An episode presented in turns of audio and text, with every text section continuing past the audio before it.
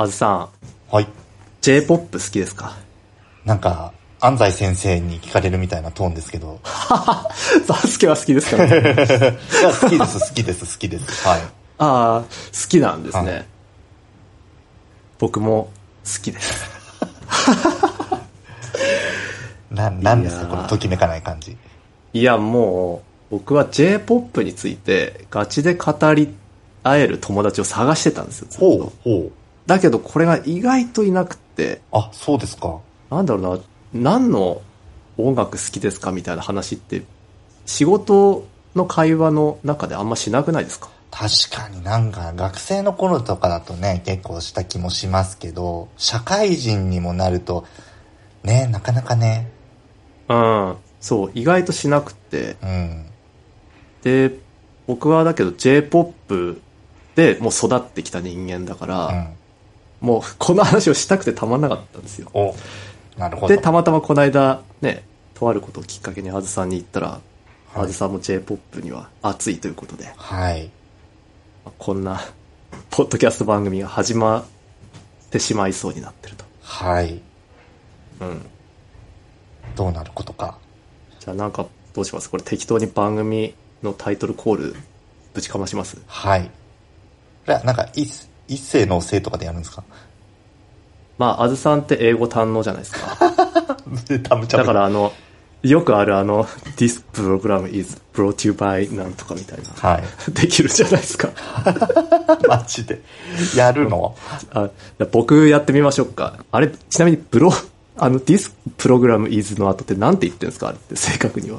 えーっと、ブロード、brought, brought by じゃないですか？あの、ブリングのうん過去分詞形のブロート。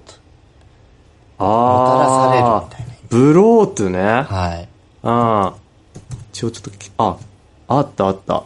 This program is brought to you by だそうですね。へー。はい。brought to you by だって。だから、なねあなたに送ります by あずさ川原みたいなことですよ。かっこいいなぁうん。うん。うんじゃあなんかこれ、僕今日ちょっと滑舌温まってないんで、せーので、J-POP じゃんけんにしましょうか。そうですね。はい、はい、はい。じゃあ、じゃあ行きましょうか。じゃあ、ズームで絶対タイミング合わないけど、はい。あと編集で合わせるんで行ってみましょう。はい。じゃあ行きますよ。せーの。J-POP じゃんけん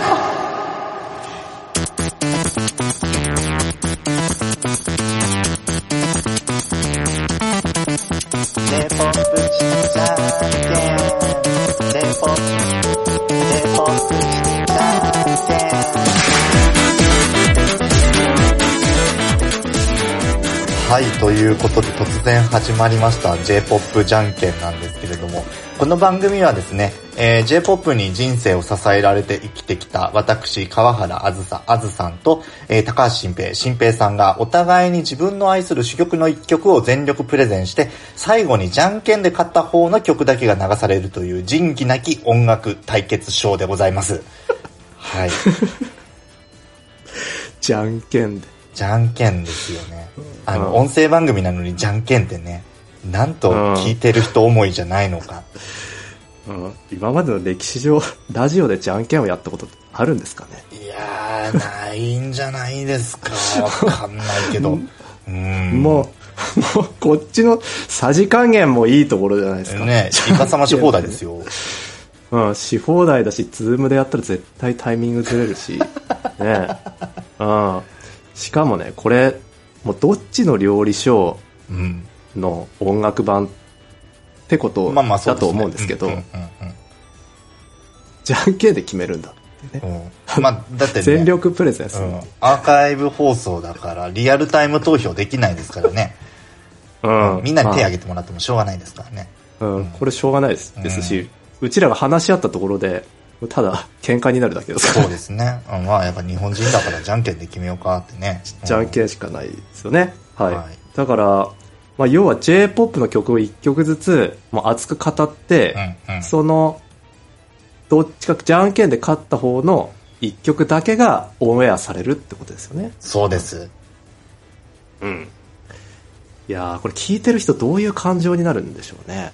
いや、どうすかね、でも、どっちも聞きたくなんないですかね。どうなんだろうん。いや、どっちも聞きたいなって思うんだけど、う。うん。なんか、どっちかを応援する気持ちは多少湧くと思うんですよ。ああ、確かに、確かにね。うんい。や、あずさんの方の曲のプレゼンすごいね、い良かったから聞きたくなっちゃったみたいな感じで、うんうんで、そこでじゃんけんで僕が勝ったら、お前何やってんだみたいな。敵を作っ投ちゃう。票もできない。そうそうそうそう。確かに応援できないですからね。もう清き一票も何もないですから。うんうん。運ですからね。まあね、念などを送っていただいてですね、きっとうん念ずれば叶う気もするんで、うんはい。うん。そう。それであと、この番組、いろんなポッドキャストプラットフォームで配信したいと思ってるんですけど、うんうん。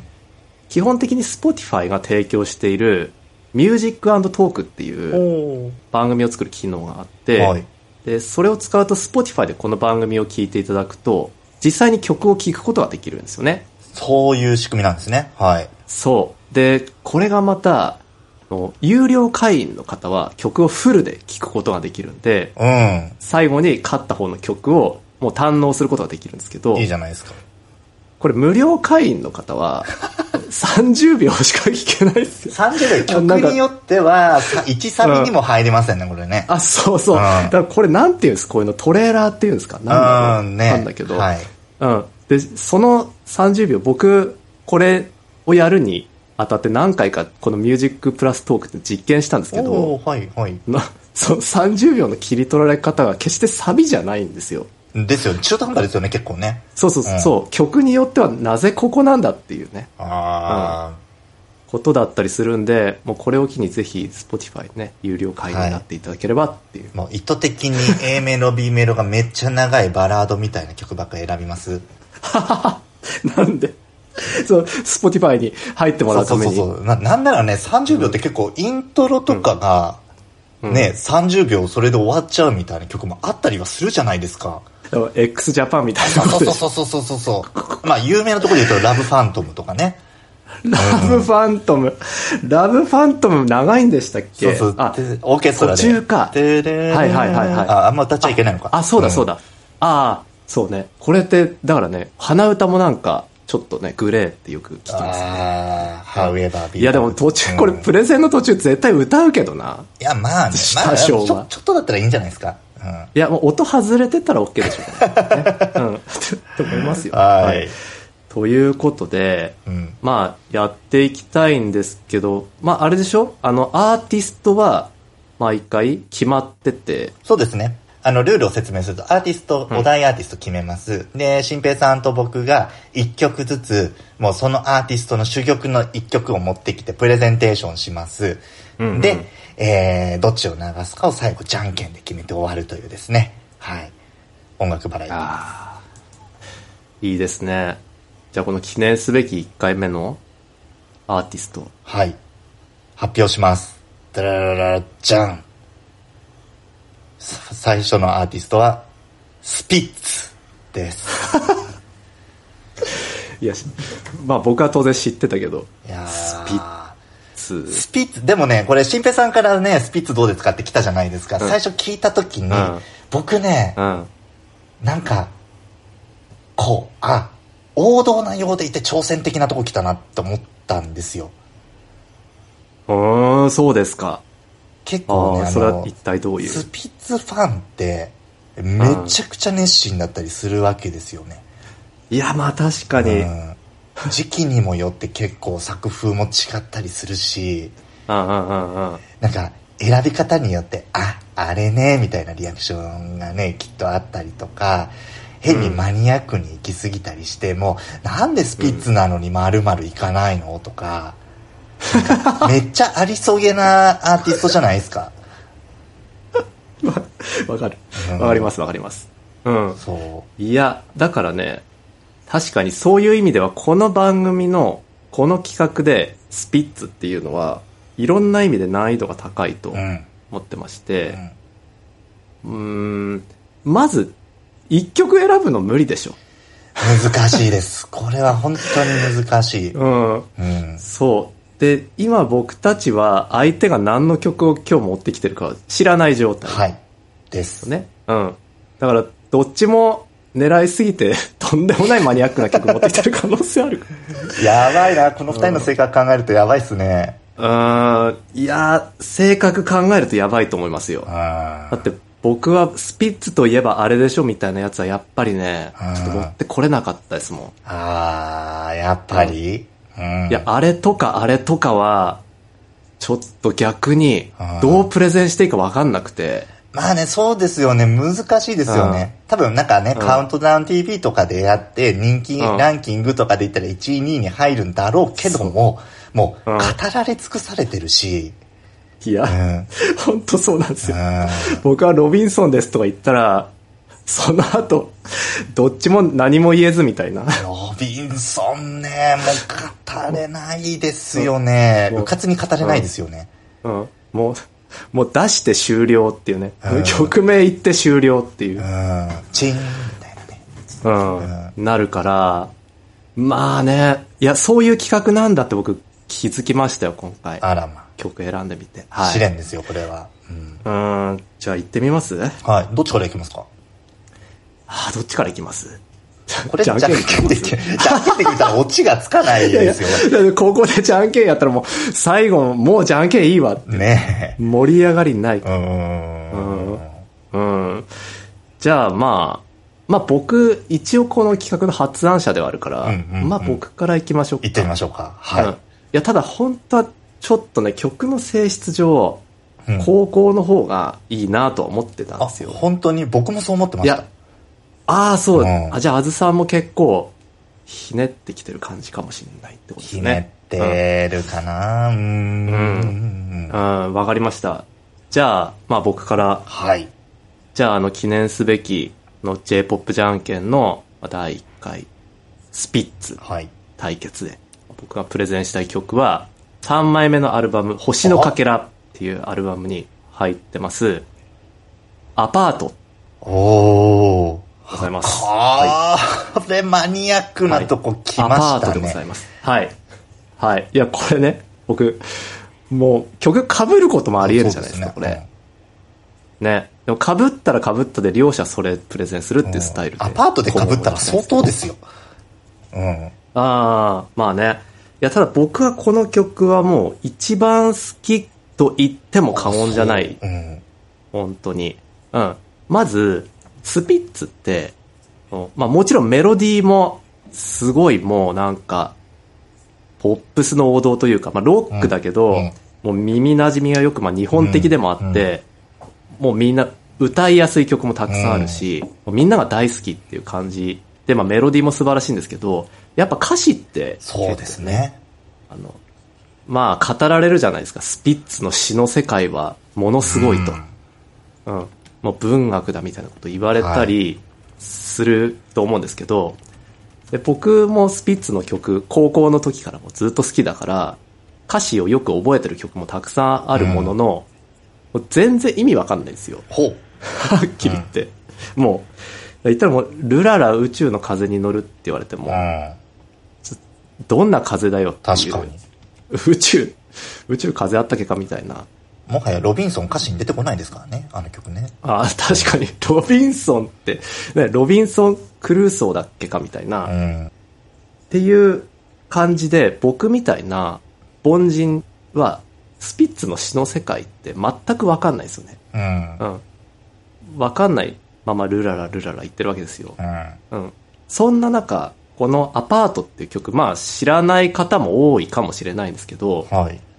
歌詞がわかりやすい日本語でほ紡がれている言葉で、う。うん。まあちょっとこの冒頭のところを紹介すると、はい。君のアパートは今もうない。だけど僕は夢から覚めちゃいない。は一人きりさ。窓の外は朝だよ。壊れた季節の中で。っていう歌い出しから始まるんですよね。あ。うん。うん。でまあこれ今聞いてメロディー思い浮かんだ方はまあファンだと思うんですけど、まあ、要はその君のアパートは今もうない。だけど僕は夢から覚めちゃいないってことは、まあ失恋ソングですよね。ですね。うん、うん。うん。まあ一人きりさ、窓の外は朝だよ、壊れた季節の中でっていう。これから、まあ、始まっていくんですけど、その後も、全部、めちゃくちゃわかりやすい詩のみで構成されていて、うん。で、僕はもう J-POP というか歌っても歌詞で聴くタイプだから、他のアーティストも。うん。だから、もうこれ、なんかキュンとするというか、うん。別に僕そんな、なんか好きな女性のアパートなくなったみたいな経験ないんですけど、うん。もうさもあったかのような気持ちになって、こう切なさを感じてしまうっていう。となるほどね。そうそう、だからスッと入ってくるっていうのがいいところだし、あと、この曲って、A メロと B メロの繰り返しで構成されてるんですよね。ほー。で、これ J-POP 好きの方だったら、もしかしたら共感してくれる人いるかもしれないですけど、うん。僕、そういうサビが明確じゃない、A メロと B メロの繰り返しみたいなうんパターンの曲ってすごい好きで、なるほど。そう、そういう曲がよくあるアーティストって、まあ結構いると思うんですけど、僕はなんかそういうアーティストをなぜか好きになって聴いてきた歴史があって、うん。まあ例えばそのユニコーン、奥田民生さんとかって、うん。うん。割とそのサビが、でサビってこうね、A メロ、B メロ言ってこう盛り上がるじゃないですか。特にミスチルとかですね、そんな感じですよね。はい、はい。それはこう A メロと B メロの繰り返しみたいので構成されるっていうシンプルな曲がめっちゃ好きなんですよ。へー。で、そう。で、このアパートって曲は A メロ、B メロ、で、A メロと同じ、まあ感想というかそのギターソロパート、うん、で、B メロ、A メロで終わりなんですけど、その A メロと B メロの歌詞もずっと一緒なんですよね。ほー、なるほど。うん。そうそう、繰り返しなんですよ。うん。だだから最後も、一番最後もさっき紹介した冒頭と一緒なんです。そう、君のアパートは今もう泣いたり、僕は夢から覚めちゃう。うん。っていう、とこが最後繰り返されるっていうところもなんかめっちゃ響くっていう。うん。へこのアパートって曲聴いたら、まあノスタルジーに浸れる方もいるんじゃないかなっていうようなね。こう、甘酸っぱい恋の思い出みたいな。うん。そんな感じでちょっと聞いていただけたら嬉しいなと思ってますね。いつ頃聞いてたんですか、新平さんは？あ、これ、まず最初に聞いたのは高校の時で、うん。まあ僕高校生の時に、まあ、スピッツのあの名盤である蜂蜜がリリースされて、で、そこでまあファンになったわけですよ。うんうん。だから、ロビンソンが大ブレイクした時には、あんまり、あこんな感じか、みたいな声高いなぐらいに思ってたんですけど、うん蜂蜜聞いたらもう、ちょっととんでもなく、すごいなって思って。いやー、名盤ですよね、やっぱね。うんいや、もう、これはやばすぎると。で、もうすごいファンになって、そっからもう戻ってって、あの、あれなんだっけ、蜂蜜の一個前のやつ。空も飛べるはずとか書いてあ空の飛び方。そう、空の飛び方、クリスピーみたいに戻ってって、で、星のかけら、名前をつけてやるスピッツみたいな、こう、ずっと戻ってって、うんうん全部聞いたんですけど、その時にこの曲めっちゃいいなと思ってて、へで、まあ大学行った時に、僕大学で1年生の時に、ーうん。まあ、知り合った、まあその、同学年の、うん。まあ友達というか、まあその時出会ったやつが、うちに遊びに来て、まあ大学ってね、入りたての頃ってこう、家に行き合ったりするじゃないですか。はいはいはいはい。で、うちに遊びに来て、スそのスピッツの CD 見つけて、これ貸してって言ってきたんですよ。へーうんうん。で、その初期からの3枚であるスピッツ、名前を付けてやる星のかけらっていうのを持ってったんですよね、借りて。そしたら後日そいつからなんか電話かかってきて、はい。なんかうちに泥棒が入って、え？スピッツの CD も盗まれたから、返せなくなった。ごめんって言われたんですよ。ちょっと待ってで。泥棒それ盗みます？え？いや、どう思います？この話。えー、まず、まず、これ？いろい。ろおかしいですよね。ちょっと待って、他に盗むもんないのかってね。で、まずこれその泥棒の状況ちゃんと確認してないんですけど、うん。と仮に家の中のものを全部盗まれたとしても、うん。それでも僕は買って返すと思うんですよ。あ、まあ確かにね。確かに。CD3 枚ですよ、たかだかそれはそうだな。うん、確かに絶そうだな。対するんだけど、と、もう盗まれて返せなくなった。ごめんって言われて、で、僕すごいムカついたんですよね。というのも僕は、あの、仮パクがもう大犯罪として許せないって思ってる たちで。ほうほうほ。で、あの、なんか子供の時から結構仮パクされてすごい辛い思いをしてたから、うんもう絶対にやっちゃいけないと思ってる中で、もう大学生にもなったその、まあ、いい大人がね、泥棒に盗まれたからっつって、それ返さないって、もうないなって思って、まあ、うん自分の中ではもう距離を取ったんですけど、そした、ら、あの、まあ、学校のキャンパスでこう、時々すれ違う。はいはいはい。ね、ことがある中で、2年ぐらい経ってからそいつが、あの、なんか僕を見つけて、すごい嬉しそうな顔で走り寄ってきたんですよ。はい。で、で、なんか、CD 返さなきゃいけないと思ってずっと気にしてたんだ、みたいな感じで言ってきて、うん。で、で、買って返す、返すことができるみたいなこと言ってきて、ほう。で、なんだけど店に、その、2枚しかなくて、ちょっと2枚しか買えなかったんだけど、返すって言われて。で、その、1枚目、2枚目のスピッツと名前を付けてやるっていう。あ、そこに星のかけらは入ってなかったんですか？そう。その2つだけしか店になかったから。と、買えなかったけど、返すって言って、で、これで、あのなんか気にしてた過去を生産できたみたいな感じの雰囲気をむちゃくちゃ出して、めっちゃ笑顔で、じゃあねって言って手振って帰ってったんですよ、そいつ。はあ。うん、で、いやーって思って僕はその足で星のかけら買いに行ったんですけど、うん、だから僕は人生でね、スピッツの CD で 唯一2回買ってる CD が星のかけらなんですよ。なるほどね。そう。うん。っていうね。それゆえに思い出も2倍っていうことですかね。そう。だから高校大学の時に聞いてました、よく。はい。へえ。いいやすいません、ちょっと長く語っちゃったんですけど。なんかでも、仮パクエピソードがちょっとネタで消化されて、うん。なんか浮かばれる気持ちになりますね。過去の新平さんがね。でまあ、絶対許さないですけど、ね。消化してない。仮パク犯罪ですから。はい。はいじゃああずさんの曲をちょっと。はい。そしたらですね、はい。僕は大学時代にリリースしたアルバムからですね、このまたね、ラジオの人たちには全く見えない、今ジャケットをカメラに映してるんですけどはい。はやぶさというアルバムですね。はやぶさ。はやぶさって2000、何年だったかなあ、2000年、あ、2000年だ。2000年の7月26日って書いてありますね。にリリースされたアルバムで、はい。そちらからですね、メモリーズカスタム。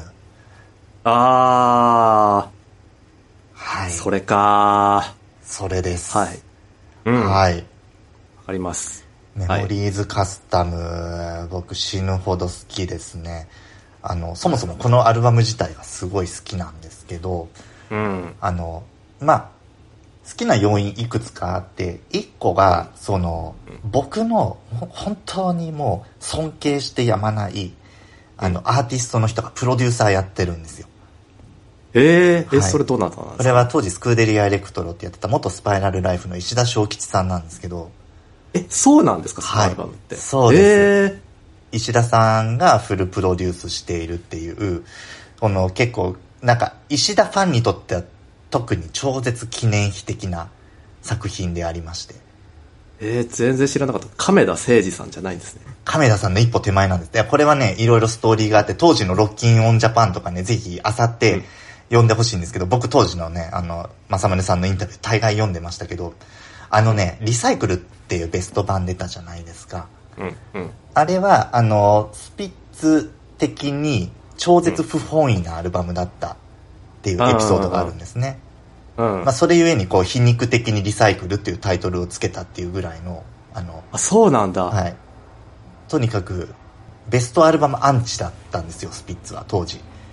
あー、ちょっと聞いたことは。はい。で、それを、まあ、当時のレコード会社の事情で出された時に、まあ、ふてくされるわけですよね。なんでやねんと。かっこ悪いじゃんかと。なその前に、花鳥風月というあの B 面集出てるじゃないですか。はいあれはベスト版へのアンチテーゼでまあ出してるんですけど、あ、なるほど。あはい。花鳥風月出した意味ねえじゃんって話なわけですよ。ー。あんな小粋な B 面集を作ってベスト版っぽく仕立てて、あれ想定とかもめっちゃ凝ってるじゃないですか。うんうんはいはいで、はい。カバー曲とかもすごいね、あの、ヘミネミさんに提供した流れ星とか、愛の印とかね、ああいうみんなが知ってる名曲から昔の CD に入っているレア音源まで混ぜて、すごい小粋に作ったつもりが、その後出たのがシングルのリリース順に並んでいる、うん。もうただのシングル集なわけですよ。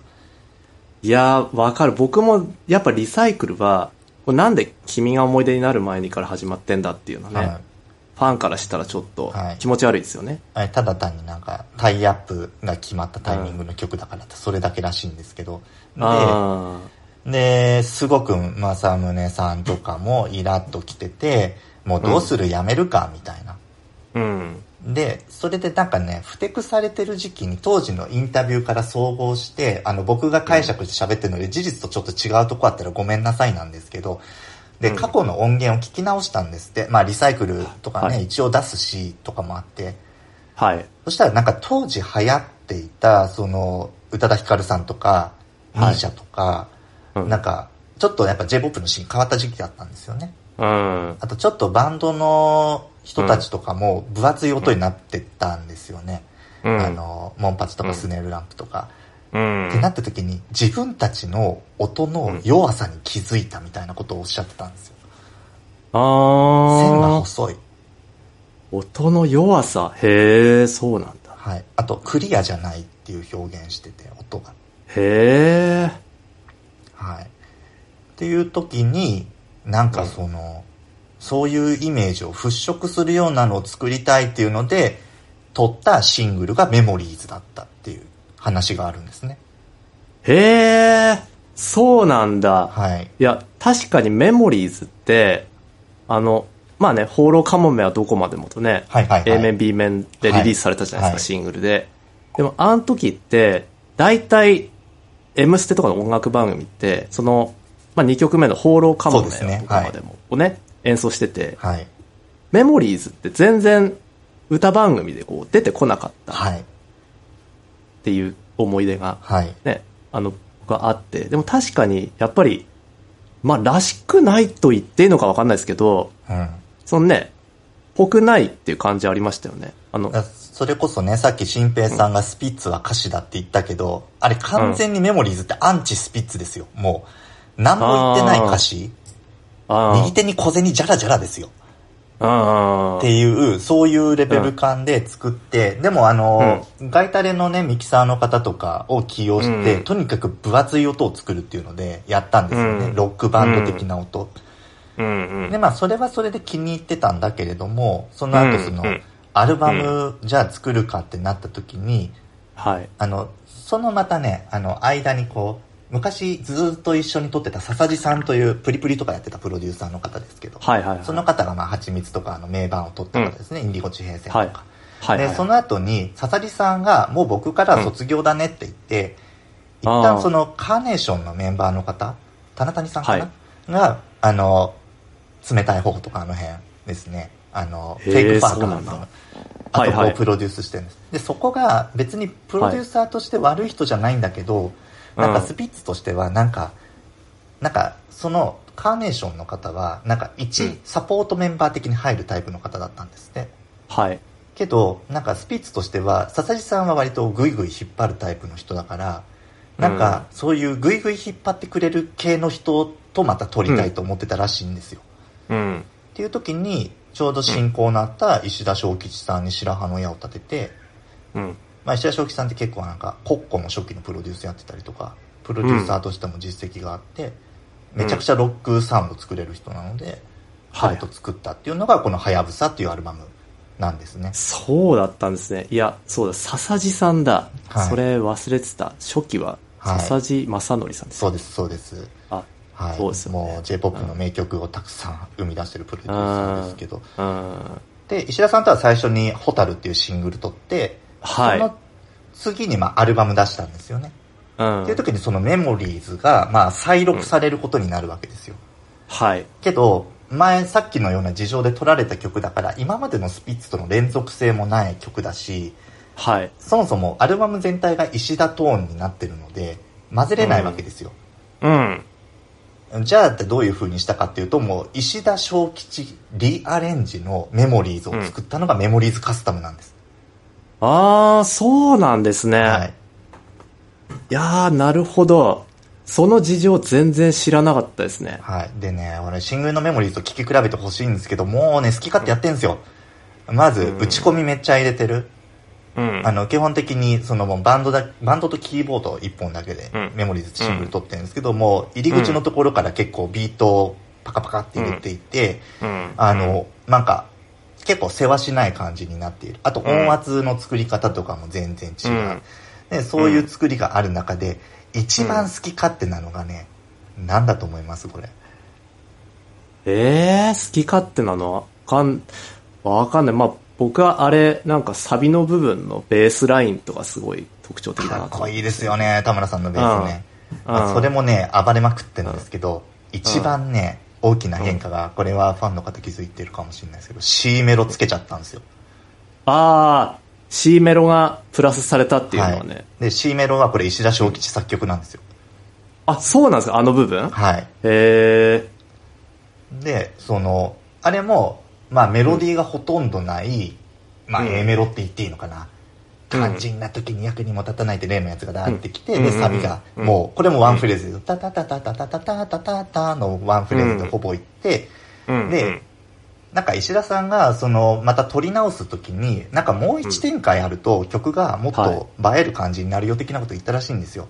あで、例えばこんな感じで鼻歌歌って、デモを正宗さんに送ったら、正宗さんが、それでいいや。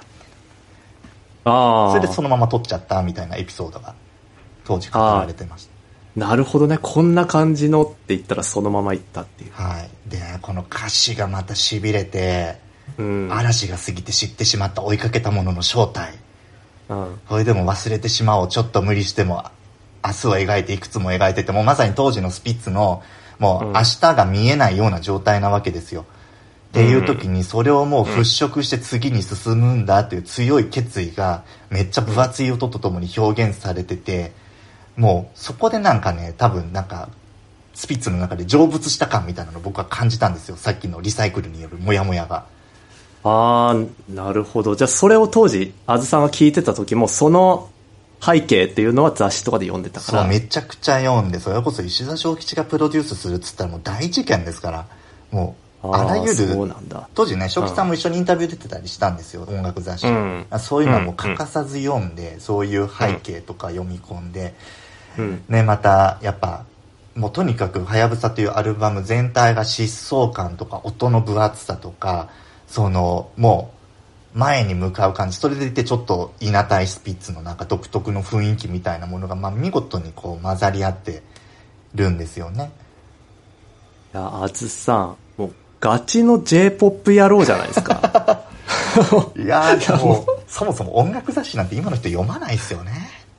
いや、今の人がどうかわかんないですけど、僕も、の高校時代は、やっぱ、結構買ったり立ち読みしたりは知ってて、うんだ。からなんか、多少の、そういうなんかベスト版がどうだみたいな背景とか、うんそういうのは読んだりはしたけど、そこまで読み込んでないし、プロデューサーがどなたかみたいなの全然知らなかったな。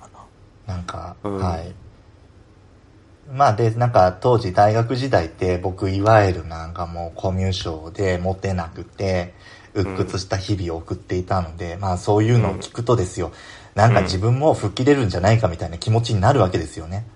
あー、わかるな。待ってたらこんな宝物みたいなアルバム来るし、ねえ、もう本当にめちゃくちゃ聴いたし、こうなんか、それこそ当時だと MD か、MD とかにとってうん、当時好きだった子に渡したりとか、もうそういう青臭いことやったりうん。してましたね。いやー、ほぼほぼ似た感じだし、僕も。うん。あの、僕も実はメモリーズカスタムを初めて聞いた時って、もうその風景も合わせて、もうはっきりと覚えてるんですけど、秋田県を離れて別の県に行って、うんうんで、初めて暮らし始めたマンションの、まあ、6畳ぐらいのめちゃくちゃ狭いマンションに、まあ、MD コンポを置いて、うんうん。で、で、そこで聞いたんですよね、はやぶさを。うん。まあ、買って、もうまさに心待ちにして。で、僕は実はそのアルバムを聴いた時にメモリーズっていう曲を一度も聞いたことがなかったんですよ。なるほど。テレビで放浪カモメしかやらないからね。うんうんうんうんで、まあ中盤ぐらいですよね、メモリーズカスタム。そうですね。はいはい。そう。で、そこで聞いた時に、もうめっちゃ鳥肌立ったのを覚えてる。おーですね。いいっすね、うんいいっすね。で、後々にそのシングル版のメモリーズを聞いた時に、うんうん。やっぱりメモリーズカスタムの方が全然音としては分厚いじゃないですか。そうですね。うん。だから、なんか、あ、シングル版って音軽いんだ、みたいに僕は思ったんですけど、はい。あのなんだろうな、それってそ今、あずさんが語った背景を全く知らないから、うんそういう順番の聞き方をして、そういうふうに思ったんだけど、今の話でこう全部繋がった感じが。はい、はい、はい。うん。でも結構、なんか、古くからのスピッツファンの中では割と賛否溢れる音作りだったりもして、うん。まあそのせいでもないけど、その後に、ちょうどだから、はるかは、シングルのはるかと夢追い虫まで石田さんがやって、その後に触って変わってから、あの、亀田さんに変わっていくんですけど、ああ。結局、石田政権と言ったらあれですけど、長く続かなかったんですよね。うんん。でもなんか、カンフル剤的な役回りで元気ないベテランアーティストをなんか蘇生させるみたいな、そのあり方みたいなのがなんかちょっと石田さんっぽいなとかも思ったりして。うん。まあ確かに三日月ロックもかなりロックなね、アルバムですからね。はい、そうですね。亀田さんのやつも、なるほどな、そう、そうやってこうアーティストの流れってのはね、作られていったりするもんなんですね。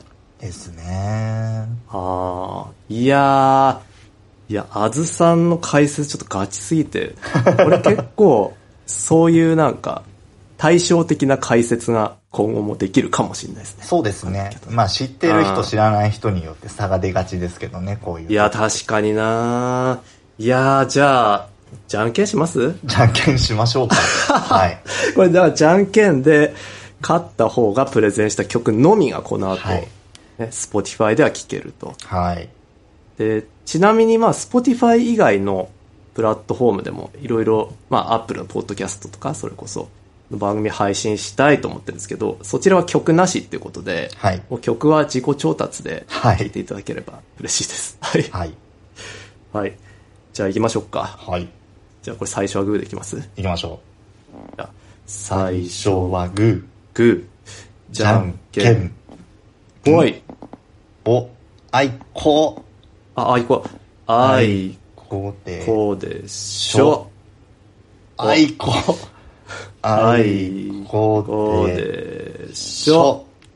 あいこ、あい こ。この時間、なんでか放送事故だ、これ。放送事故。想定してなかったですね。お放送事故だよ、これ。あ、まあでも。マジか。いやいやいや、だからこれ僕たち映像あるからまだね、ちょっと軽くドキドキしてるけどまだもたいですよね、聞いてるでも、人ね。ズームでタイミング合わないし、これ聞いて、音だけで聞いてる人どういう気持ちで聞けばいいんだっていう。はもう、もうどっちも聞くからどっちもいいんだみい。たいな。うんじゃあ次一発決めましょうか。はい一発決めましょうか。行きましょう今はい。はい。じゃあ、最初はグー、グー、じゃんけけん。ん、ぽい。ああ、勝ったーやったー勝ちましたーはい負けた。いやーでもな、さっきの解説聞いてこれ、いや、メモリーズカスタム聞きたいなって、聞きたかったなって思った人いると思います？よ。あーそう思っていただいた方はぜひ、うんはい。